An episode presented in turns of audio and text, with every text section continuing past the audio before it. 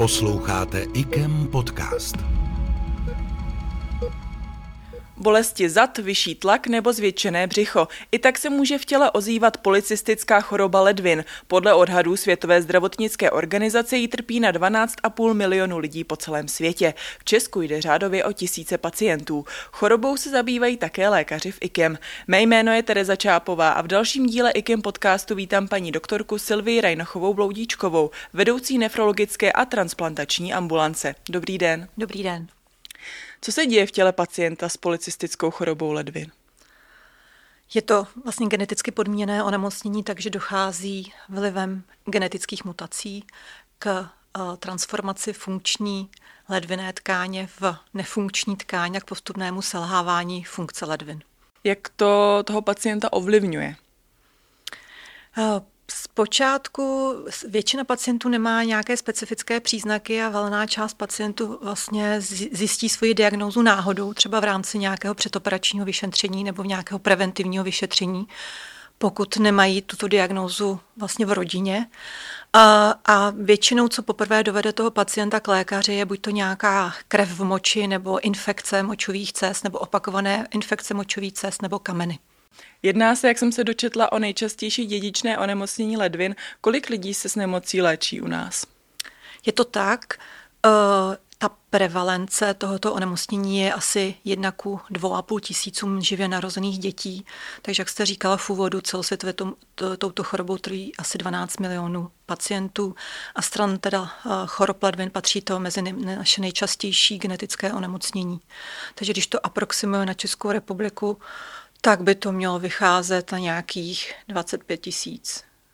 A konkrétně my tady v IKEMu máme kolik pacientů? Já si to netrufám odhadnout, ale vzhledem k tomu, že jsme centrum, které akumuluje tyto pacienty a jejich rodinné příslušníky, protože jim můžeme nabídnout eh, léčebné alternat- léčebnou alternativu, tak se tady kumuluje z těch nefrologicky sledovaných pacientů určitě čtvrtina. Mm-hmm. V jakém věku se nemoc nejčastěji diagnostikuje a jakým vyšetřením musí ten pacient projít? Důležité je rozlišit dva typy onemocnění podle genetického původu. Nejčastější formou je autozomálně dominantní policistické onemocnění ledvin, které se manifestuje často už v dětském a adolescentním věku, ale nejčastější manifestace, ta primární, bývá u mladých dospělých mezi 25. a 35. rokem, kdy právě tou nejčastější komplikací je krev moči nebo infekce močových cest, která se opakovaně vrací. A e, ta diagnóza, pokud se na ní myslí, je, není úplně uh, těžká. Kromě klasického laboratorního vyšetření, to jednoznačné potvrzení nám dá sonografické vyšetření ledvin, která, které prokáže přítomnost cyst v ledvinách.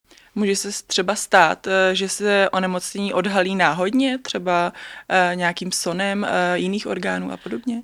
Už jsem zmínila, že to bývá velmi často v rámci třeba hledání příčin různých bolestí břicha nebo v rámci předoperačního vyšetření, kdy se dělá standardně nebo bývá děláno ultrazvukové vyšetření břicha a tam se náhodou zachytí cysty na ledvinách, po případě na játrech, ale i jiných orgánech.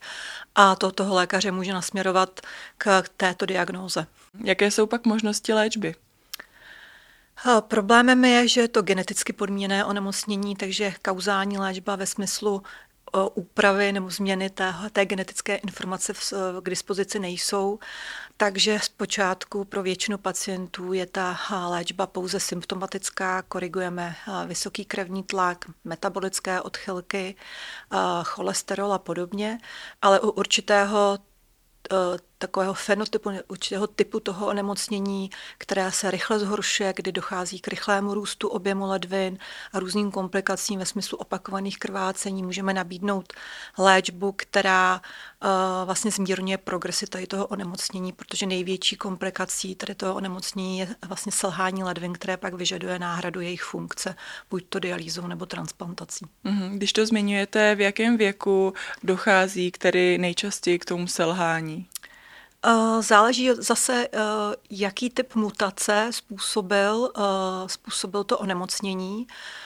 Z 85% je ta mutace v genu, kterému se říká polycystín 1 a ta má tu prognózu nejzávažnější, kdy většina těch pacientů dospěje k nezvratnému selhání ledvin v té mezi pátou, nejpozději šestou dekádou života a ty zbylé mutace, těch asi 12-13% je to policistýn 2 a tam to selhání dospívají pacienti v mezi 7 a 8 dekádou života, v průměru mezi 79. rokem života.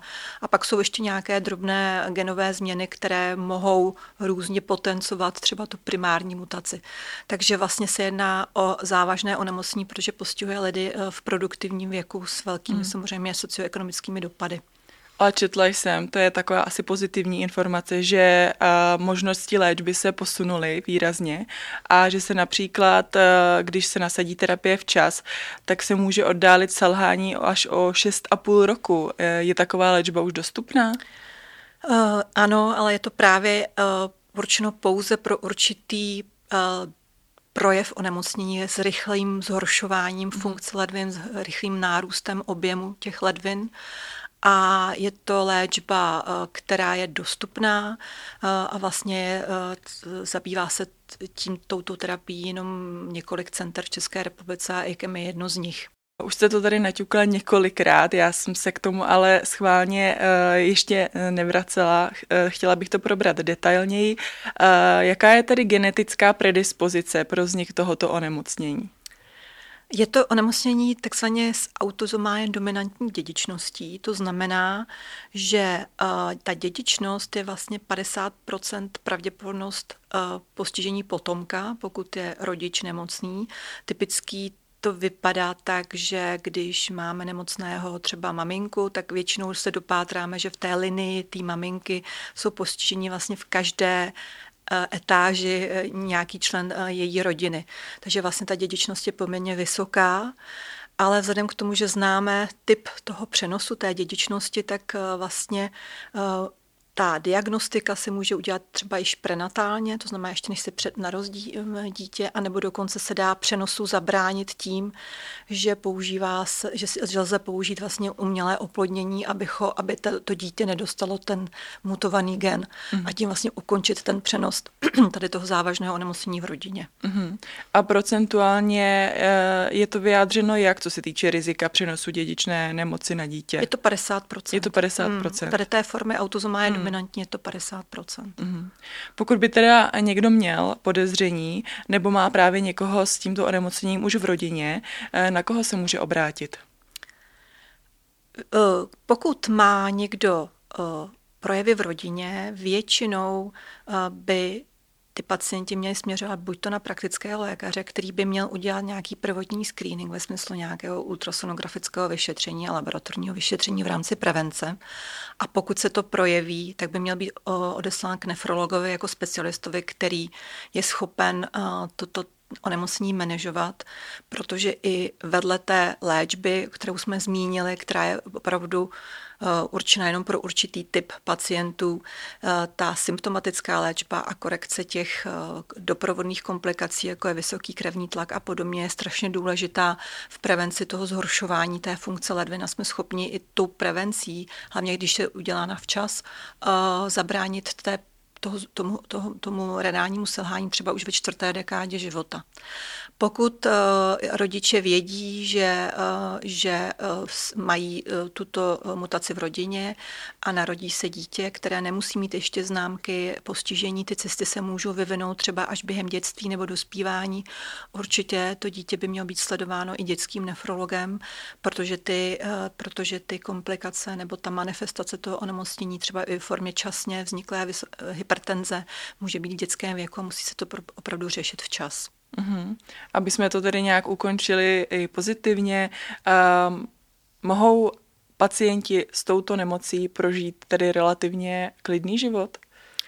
Já si myslím, že určitě uh, je strašně důležité uh, nebagatelizovat tuto diagnózu, protože ty symptomy nemusí být nějak dramaticky vyjádřené.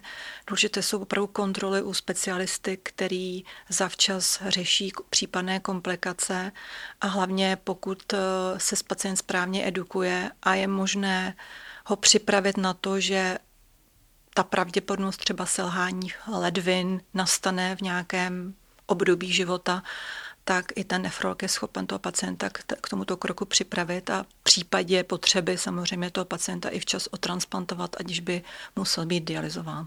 A to už je z dnešního podcastu vše. Mým hostem byla paní doktorka Silvie Rajnochová Bloudíčková. Děkuji za vaše odpovědi. Já moc děkuji za pozvání. Naschledanou. IKEM podcast.